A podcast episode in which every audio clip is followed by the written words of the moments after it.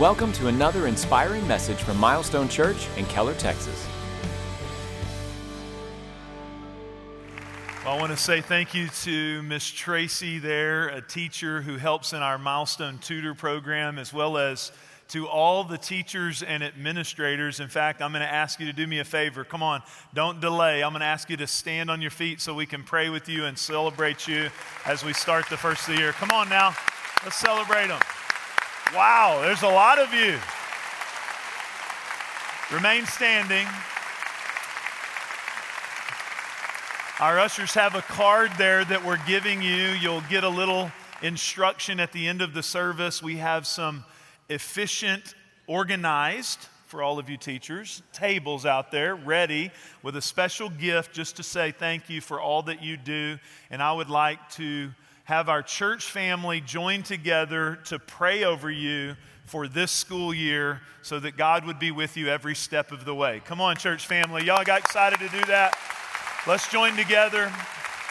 Let's join together. Father, we thank you, Lord, right now for each and every one of these teachers and administrators. And literally, we believe that we're sending them into the community with your presence with your favor, Lord, with, with your passion for young people in the next generation.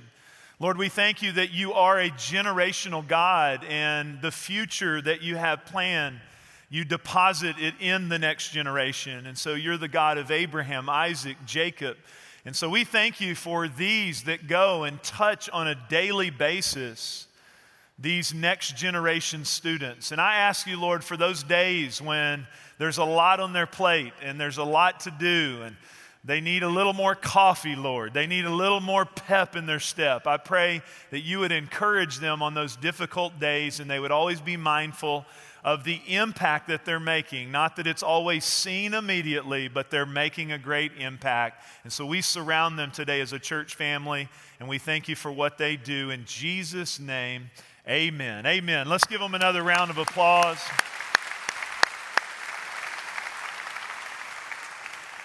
We're so proud of you and thankful for you. And uh, we're excited about the kickoff to this new year. In fact, we every year do a backpack and school supply drive. And I always love to celebrate what you do because we ask you to reach out to our community. You're always over and above generous. Uh, we were able to bless a uh, hundred single moms and their children come and pick out a backpack and get supplies, thousands and thousands of dollars because you are a generous church. So we want to say thank you for that as well. And we're excited about the upcoming year. Um, and so school has started, and at my house, um, my kids get so much special attention right now that um, I'm feeling a little left out. My wife is organizing their supplies. I hope they know what they have. My mom was a great mom, but, but it's like maybe it's a problem. I mean, my wife was decorating each of their folders, you know, like my, my son, he literally is in trouble one day if he doesn't marry a good woman. Y'all know what I'm saying? It's just getting everything together, and they have all these special treatments, and you know, it's like there's special little lunch things, and you know, we ate the school lunch. Y'all know what I'm talking about? We just prayed for pizza day, you know, and I was the big kid. You gonna eat that? Come on, somebody. Let me, let me just, you know. I mean, and I've already been in trouble at my kid's school, and we haven't really gotten started. You know, it's like I'm already in trouble in the carpool line are y'all with me? I mean, the teacher, I feel like what I was like when I was in school. I was talking on the phone, not supposed to in the carpool line. I'm on the phone. Teacher comes up, knocks on the window. I roll it down.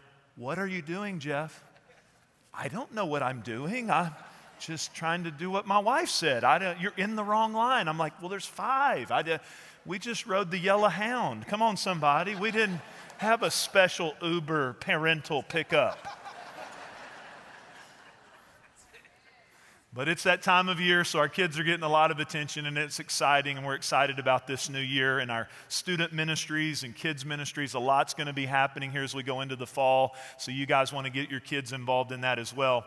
Well, we're in this series, if you've had a chance to connect with us starting last week, where we've entitled this series DNA. And so I want to welcome those watching online and ask if you have your Bibles. Turn with me to the Old Testament. We're going to look at an interesting story in 1 Kings chapter 19. We're going to look at DNA number two this week. We're looking at the, the values, the, the deep things that I believe build a great life. DNA stands for deoxyribonucleic acid, and no, this is not science class, teachers, okay? We're not talking about just the genetic makeup that makes us who we are, though our DNA is very complex.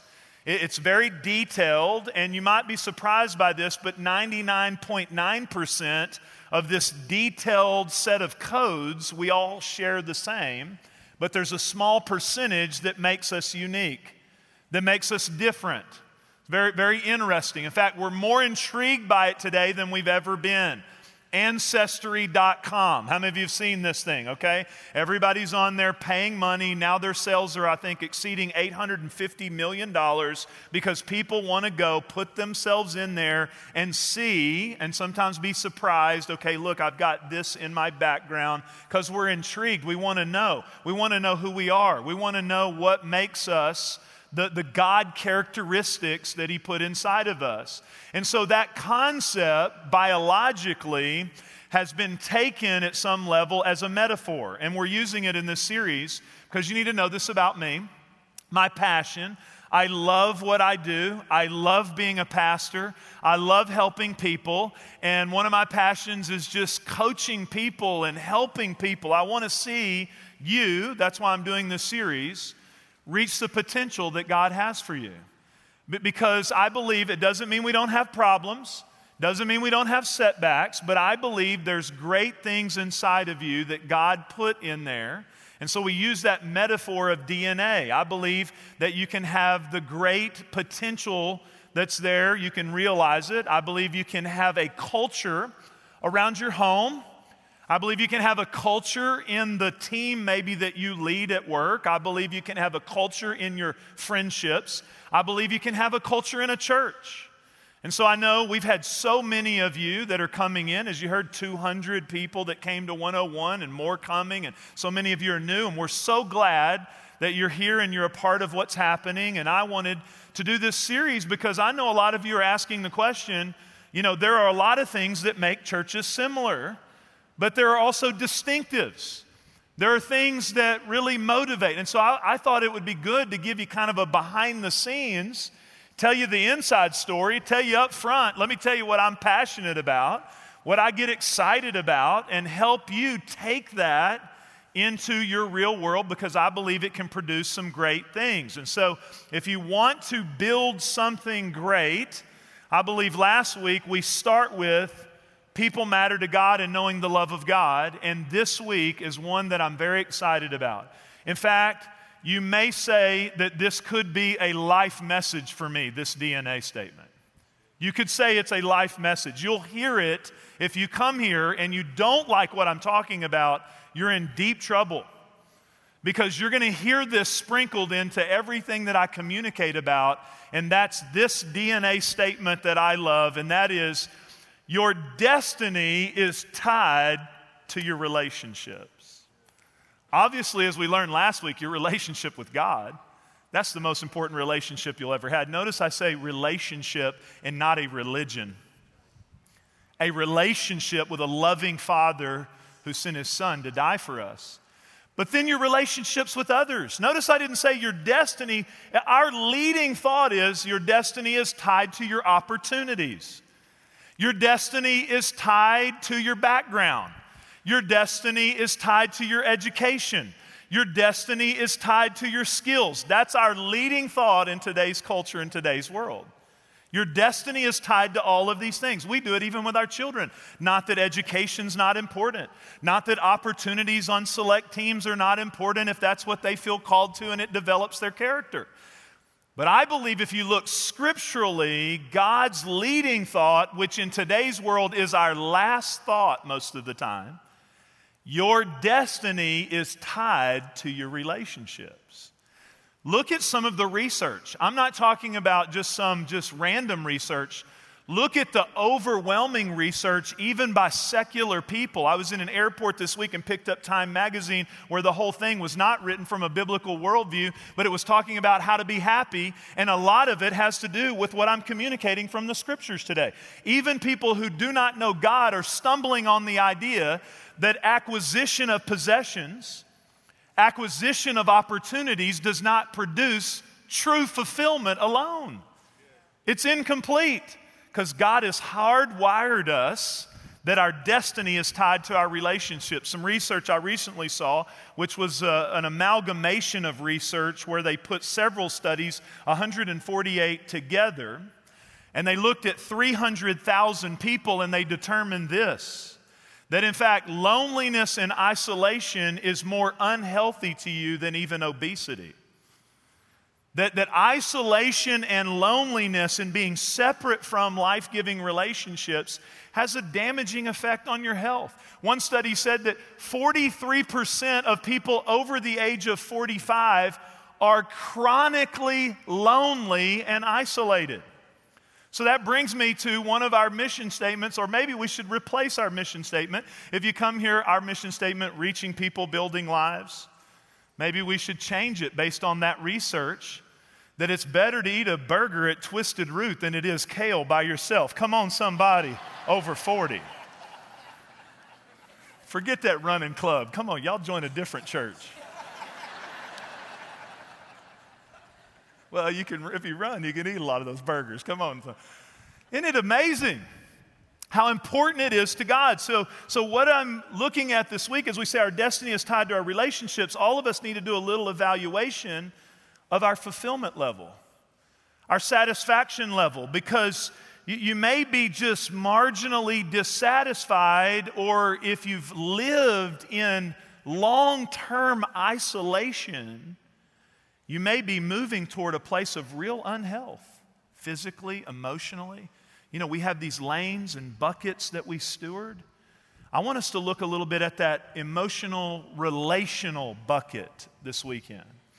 As I said, turn to 1 Kings 19. I could show it to you from so many passages in the Bible. You, you need to know this if you haven't read it much. We serve a relational God. We serve a relational God. In fact, there's never been a time when He did not exist. Yet he existed. I know this is hard to understand. Right when the early church began, there were several councils where they had to sort this out, and they just said, Look, we've just got to know it by faith. And that is that we serve a God who is one. He is completely one, but three God the Father, God the Son, God the Holy Spirit. And if you've ever thought about that, even within the Godhead, there's a picture of unified relationship. He, he has lived that way for all eternity. And so then he creates us because he doesn't want us to be alone. And he brings that relationship into our world by way of him and then one another. And there's so many pictures I could take you to in the Bible. We could look at so many stories, Jonathan and David, and we could look, I'm reading in my own quiet time right now about Jacob and Laban and all the wives. And man, you're, I'm reading in there and thinking, man, this is a relational mess. But nonetheless, God's a relational God, so He keeps working in those relational situations, and there's all these different pictures. And then you turn to the New Testament, and we have all kinds of stories about Jesus showing us what God's like, and He lived relationally. He lived with these disciples, He went to the marginalized, He went to the outcast. He disrupted the relational construct of His day and showed people that they mattered to God. And so we see, I love the story of Paul and Timothy. I could easily preach your destiny is tied to your relationship through Paul and Timothy. Paul took him like his own son, began to develop him. He pastored the largest church at that time, they say, estimate of 50,000 people in Ephesus. And so you see these letters, these pastoral epistles encouraging this young guy. You see the impact of it. And I always have this leading thought when I read about these connections and you might think, well, would, would they have done it without? Could Timothy have done it without Paul? Maybe because God is sovereign, but here's what we have to come to grips with He didn't. He did not do it that way. So if we're going to tie into the DNA of the Bible, your destiny is tied to your relationships. Now, 1 Kings 19, I need to give you the overview. Let's get this little Bible story. Some of you know about Elijah and Elisha. What a great, powerful picture. Snapshot Elijah performed a lot of awesome miracles, and Elisha performed double. He was the one who received the double portion. But let's dig into the story. Elijah's like a superhero prophet. I mean, he's got these miracles where the dead are coming back to life. He's stopping weather patterns. He's fed by ravens, and he has something on his resume that's very unique. He never died. He just went in a chariot to heaven. Come on, that you, you're pretty powerful. He's really powerful. Yet, with all his accomplishments, he's recently, right here before chapter 19, had one of his big moments on his resume. He's defeated 850 prophets of Baal right there in a public setting. And so, man, he has been elevated to a new place, but he's also, as comes with when you step out with God, he also has some critics and he has some challenges. So the king and his evil wife, they begin to plot against him. And when we get into 1 Kings 19, he's running for his life. Now, I want you to really look in the story and remember if accomplishments if having quote unquote successful type things like miracles and defeating 850 prophets in a public display is all there is to life, let's look at his relational life. Let's look at his emotional life. Let's look at his connection with God and then his relational life. It says in verse 3 Elijah was afraid and he was running for his life. And when he came to Beersheba in Judah, he left his servant there. And while he himself went a day's journey into the wilderness, he went out into that wilderness place, that dry place. He came to a broom bush, sat down under it, and prayed that he might die. Do you know how many quote unquote successful people I have counseled who are at the pinnacle of everyone looking at them saying, I wish I had what they had? Because they're isolated, they have a longing inside of their soul. He's isolated alone with all these victories, saying, God, just kill me. He's afraid. He's being chased down. He has pressure on all sides. So, what is God's answer? He's alone. He wants to quit. By the way, when you get in that place, that is a, that is a greenhouse for insecurity when you're isolated. It's a greenhouse for fear. The enemy uses it. God comes to him. The word of the Lord came to him and says, What are you doing here, Elijah? He replied, I've been very zealous for the Lord God Almighty. The Israelites have rejected your covenant, torn down your altars, put your prophets to death with the sword. And here's the language look at it I'm the only one left. When you get isolated, you think you're the only one doing anything that's good. I'm the only one. I have to stand here by myself and do this. And he's not the only one. But he thinks he's the only one. And now they're trying to kill me too, but God is so gracious, he keeps coming to him in his isolation. Notice the question he keeps asking him What are you doing here by yourself? What are you doing here isolated? What are you doing?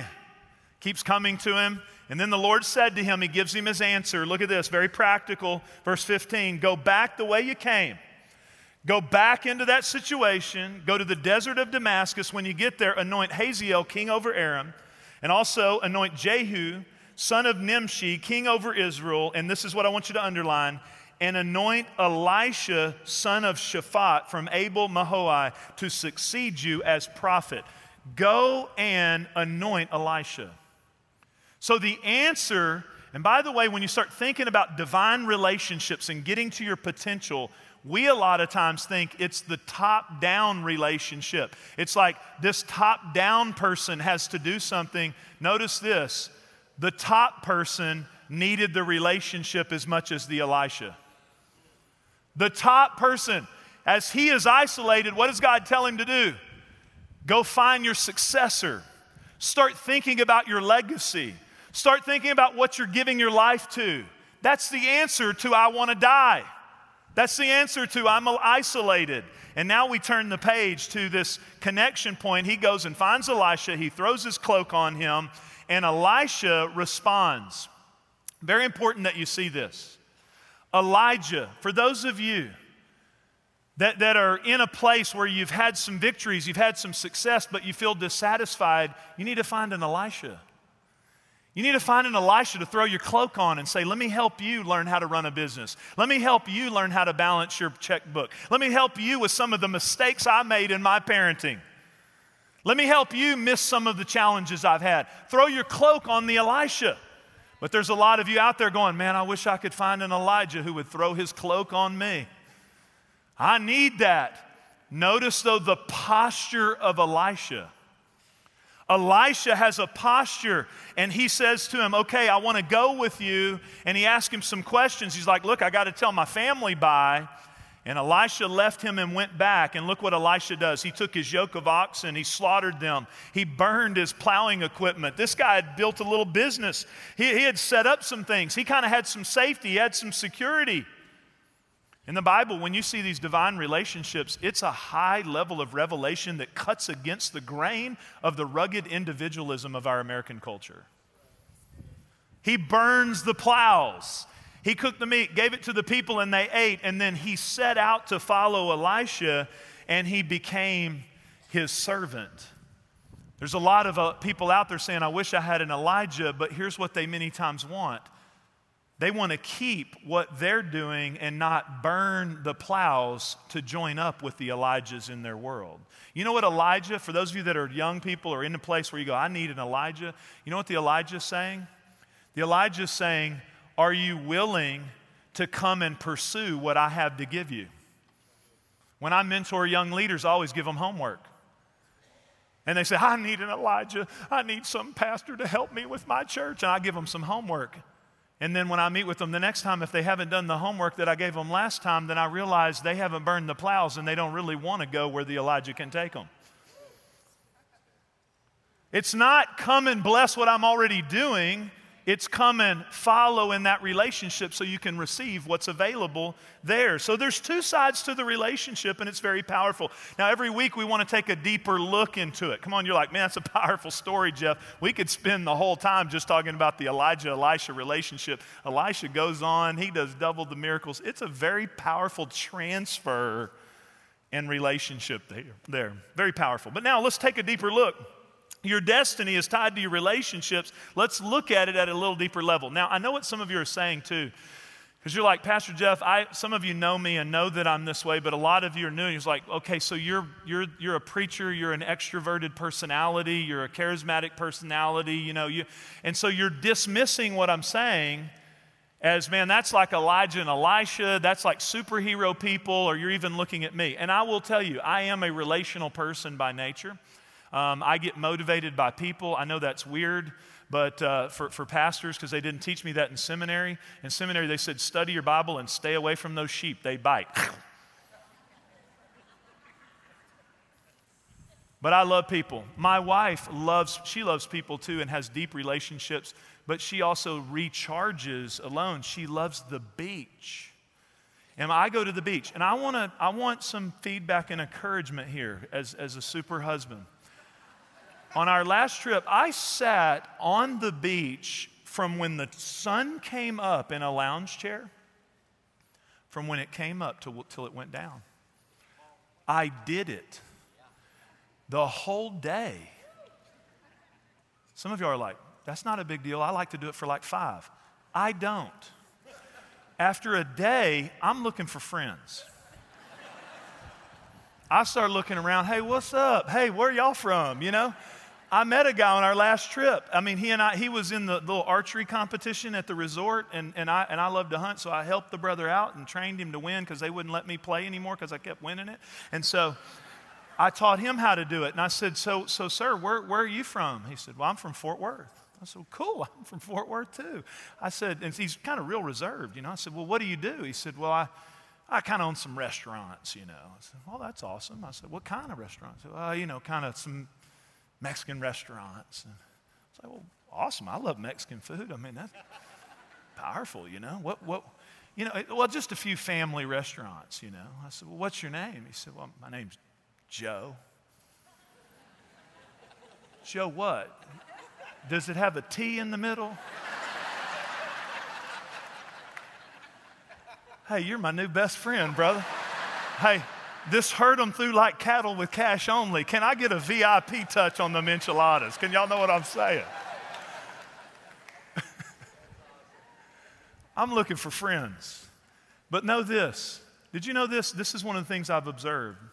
Even people who are a little reserved and shy. Met a lady last night, widow.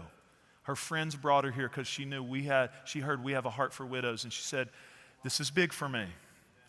She's standing there talking to me with her friends, but see, her friends brought her. It's more than inviting when you, this is relationship. They brought her. And she's standing there with me. She goes, This was big for me to step out. This was big. But I found even people who are a little reserved have deeper feelings about what I'm talking about. That, that, everybody, it doesn't matter if you're extroverted or introverted, you're hardwired for these relationships. So let's understand the distinctive. Have you evaluated? Are you evaluating your life? We evaluate our budget, we evaluate our money, we evaluate our goals. But, but I would submit to you are you evaluating your relational world? Are you evaluating the relationships God's trying to bring in your life? Are you evaluating the people you're doing life with? Are you evaluating that? Because, again, as I said, a, a life message for me is you don't have to be that great if you have great relationships. You, you just don't, because there's so much supplied through that. And it's, it's difficult, but, but it's what really matters to us. Everything in life boils down to that relationship. And so I would ask that you might think about this start looking at your decisions even through that grid a little bit and asking God some things about your relationships. I, have a story that I want to I wanna tell in detail. It's so fresh, but um, one that I, I asked, I, I called this, this lady in our church. Her name is Lisa, her husband's name is Jim. Lisa's in a group with some professional business women that are in our church and talk about feeling just like people who begin to get promoted and they feeling isolated these ladies who are high level professionals feel more isolated. And what's happened is they formed a small group and they've begun to encourage one another. And, and they text each other and pray when they're going into big business meetings. And, it, and i've been kind of on the sidelines just celebrating what's happening with them. And it's amazing how all of them have found great promotion and more than anything they've, they've found something that is so rich when they have so much around them. They found such a, a, deep richness from just being there for one another. Lisa, though, it so struck me. Her husband comes in, he gets connected, he's a part of one of our men's groups, he's serving here, and they, they begin to have opportunities come her way. She works for one of the largest global companies that we have today and has had a very senior position. The chairman of that company comes to her and says, We want you to take a CEO position in our, our sister company, the parent company, very large. We're talking Fortune 500 CEO position. She's, she's with her, her friends there in our milestone small group, and they're praying together about it. Her and her husband begin to pray. They've turned down other opportunities. Thought it was amazing how she and her husband walked in unity regarding that decision, even though she has so much uh, official position and title. Very powerful, that very biblical. And, and they walked together in prayer about it, and then she said something I don't know if I've ever heard someone who was offered a CEO position tell the chairman of a global company this. We're going to say no to the opportunity because we're planted. We're planted not just Milestone, but Milestone was part of our church family. We've moved our parents here. We're planted relationally. The chairman's like, Where I come from, you just do what you're told. Are y'all with me? Shocked him. I'm protecting names and things and everything. I'm not in any way wanting to, to, to say anything that, that gets her in an uncomfortable place because it's so countercultural. So countercultural. I'm talking about having a distinctive in you so deep that you actually measure massive opportunities in light of relational joinings. She said, No. The chairman came back the next day and said, We're going to build a facility. We're going to get you the transportation. We're going to get everything you need. You can still have the opportunity and you can stay planted. How many of you know we give up too quick sometimes on things that matter? We give up too quick. And I, I want to tell her full story, but I just encouraged her Thursday night. I celebrated with her as now a CEO position that is massive and very influential. And just the, the way she processed it, her and her husband, I said, I'm so proud of you. And it's so contrary to co- current culture. That's the distinctive. Let's talk about how to apply it real quick together. You go, Jeff, how do I make it real in my life? Well, first of all, when you want to give up, God says get connected. Proverbs 18:1 says a man who isolates himself seeks his own desire and rages against all wise judgment. So when you say I'm discouraged, I'm in despair, look, we always wander alone. We wander out a day's journey in the wilderness alone. We always say I want to die, I want to quit. You always, listen, you always quit alone. You never quit in groups. You never quit with people around you going, saying, hey, we got this. We got this. We're together in this.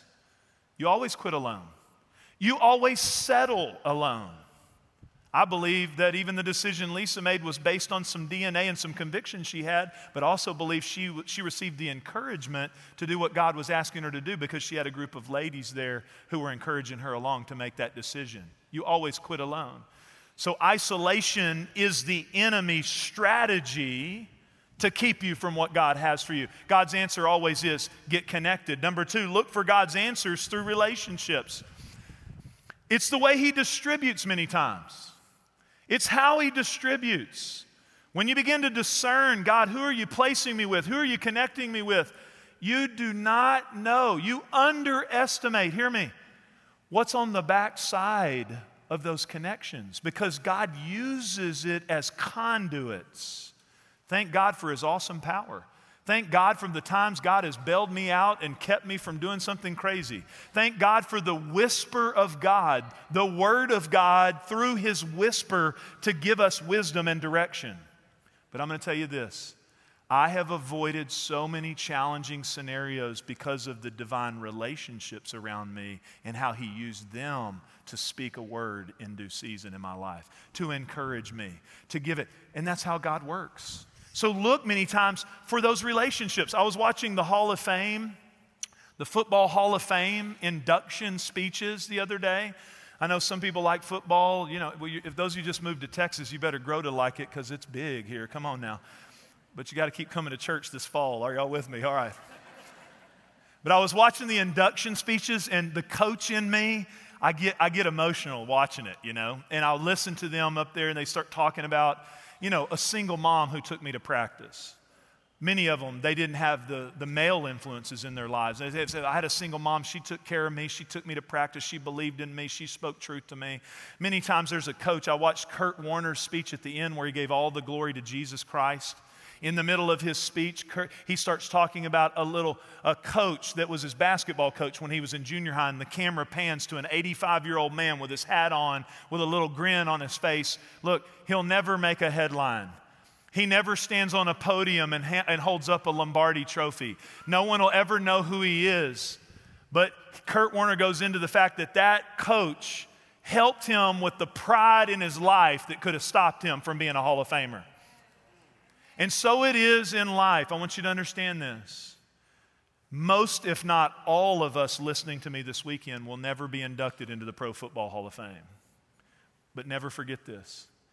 If you have the divine relationships, pursue those, fight for those, honor when you don't know how, learn how to serve, learn how to give, learn how to prioritize it. You can have a Hall of Fame life.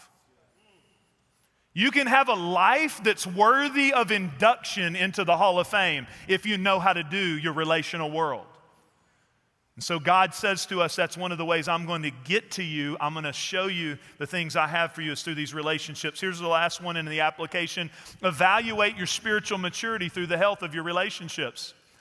I'm going to read that again so you don't miss it. We're, on, we're getting to the end of the message for a second, all right? Stay with me. Keep your attention span. I just said in today's modern podcast content driven world, evaluate your spiritual maturity through the health of your relationships. Yes, I said that. Because in today's world, it's measured different. Most people believe the most spiritually mature person is the one who knows the most facts about Jesus. Give me the YouTube video and I'll do it myself. But if you study Scripture, Scripture puts the point on the people that are growing in Christ are those who know how to not just know things about Jesus, but let Jesus' heart and character so come inside of them that it affects their relational world. God brings us into relational situations to grow us into more of who He's called us to be. Anybody in here been married more than two weeks? Thank God for the marriage relationship. It completes us in, in the spiritual sense because we become one flesh. The Bible talks about he who finds a wife finds a good thing, and I found a good thing. Come on, somebody. She's awesome. But that little brown eyed girl has changed me more than anything else on the planet. Are y'all with me? It's the most sanctifying relationship on the planet, that marriage relationship. And some of you go, Well, I'm not married, so am I still getting sanctified? Yes, you are single people. I remember when I had roommates. That'll sanctify you in college. Y'all know what I'm talking about? That's why single people don't need to live by themselves. You get weird. Who's washing the dishes? Who? Nobody. Okay, good. We just took them to the car wash. That, really happened. if you know you got to prefer, you got to serve. I'm a humble person in my mind. But when I have to live in relationship, we'll find out. We'll find out. You have to forgive. You have to get over offenses. You have to grow in the character and nature of Christ. The sad thing about living isolated with just your information is you're getting more and more arrogant and don't even know it. You don't even know it.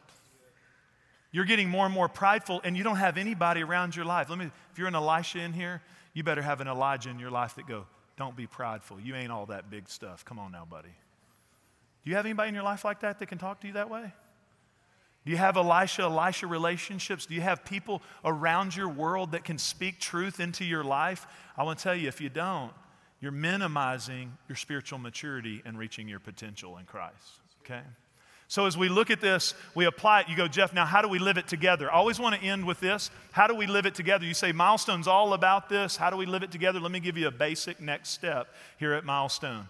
So we, we, we continue to talk about taking next steps, and for some of you, this is going to just be so familiar, and for many of you that are new, this is how we do it. Get in the grow track. 101 is the first step. Why do we do that? It's not a program.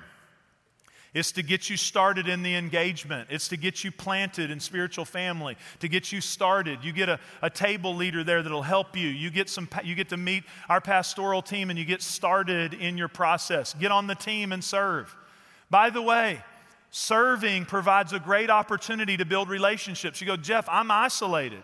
Well, serving's a great opportunity to come out of isolation because you get a chance to give your life to somebody else. And then you're in the trenches with somebody, and while y'all are serving together, you find yourself building a relationship.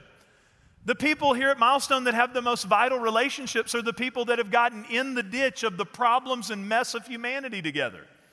Because intimacy is a byproduct of shared purpose.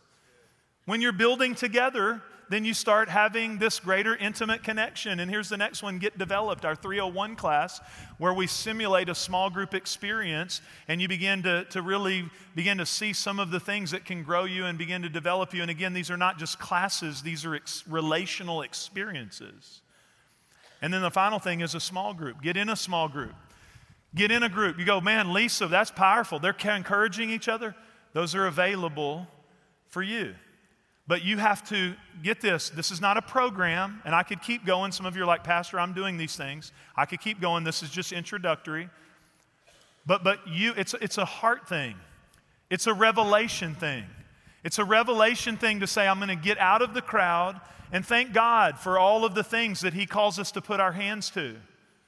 He's calling us, He's given us different gifts and different talents, but just hear me. The fulfillment you're looking for is on the backside of being vitally planted in a local church with real relationships where you can become who God's called you to be.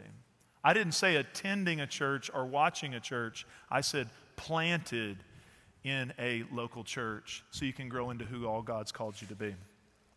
We had a great staff meeting this week. We always kick the fall off by having our whole all we have all the, the spouses those that are married. We have what we call family staff day.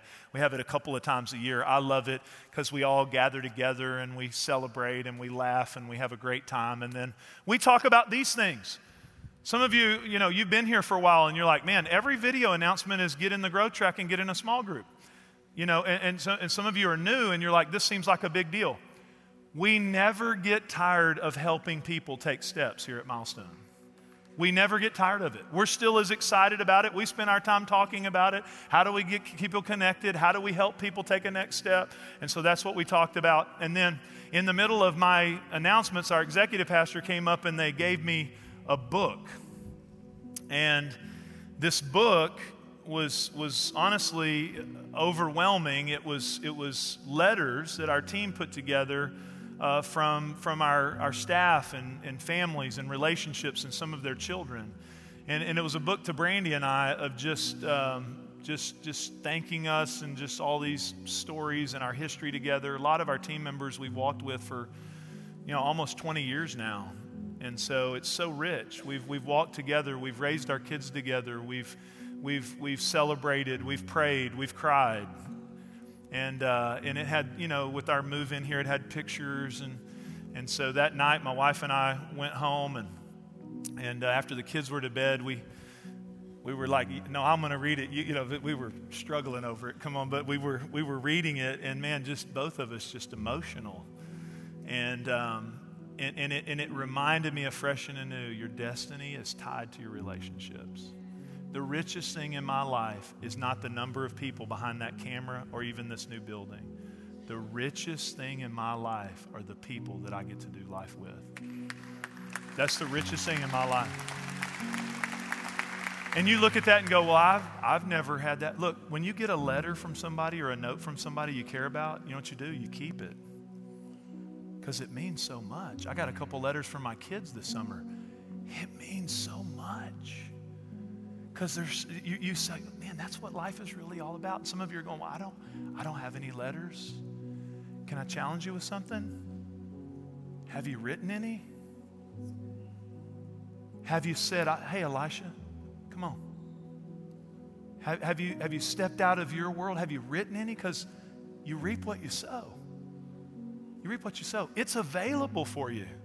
So just get past your insecurities, get past your hurt, get past your fear grow a little bit and say, man, I'm just going to take a step with God. Let's bow our heads together. Most important relationship you'll ever have is a relationship with Jesus Christ.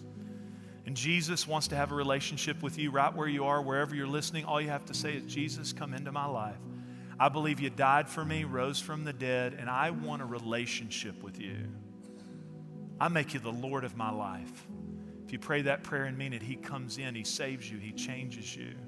If you made that decision, you need to let us know so that someone can help you know how to grow in that.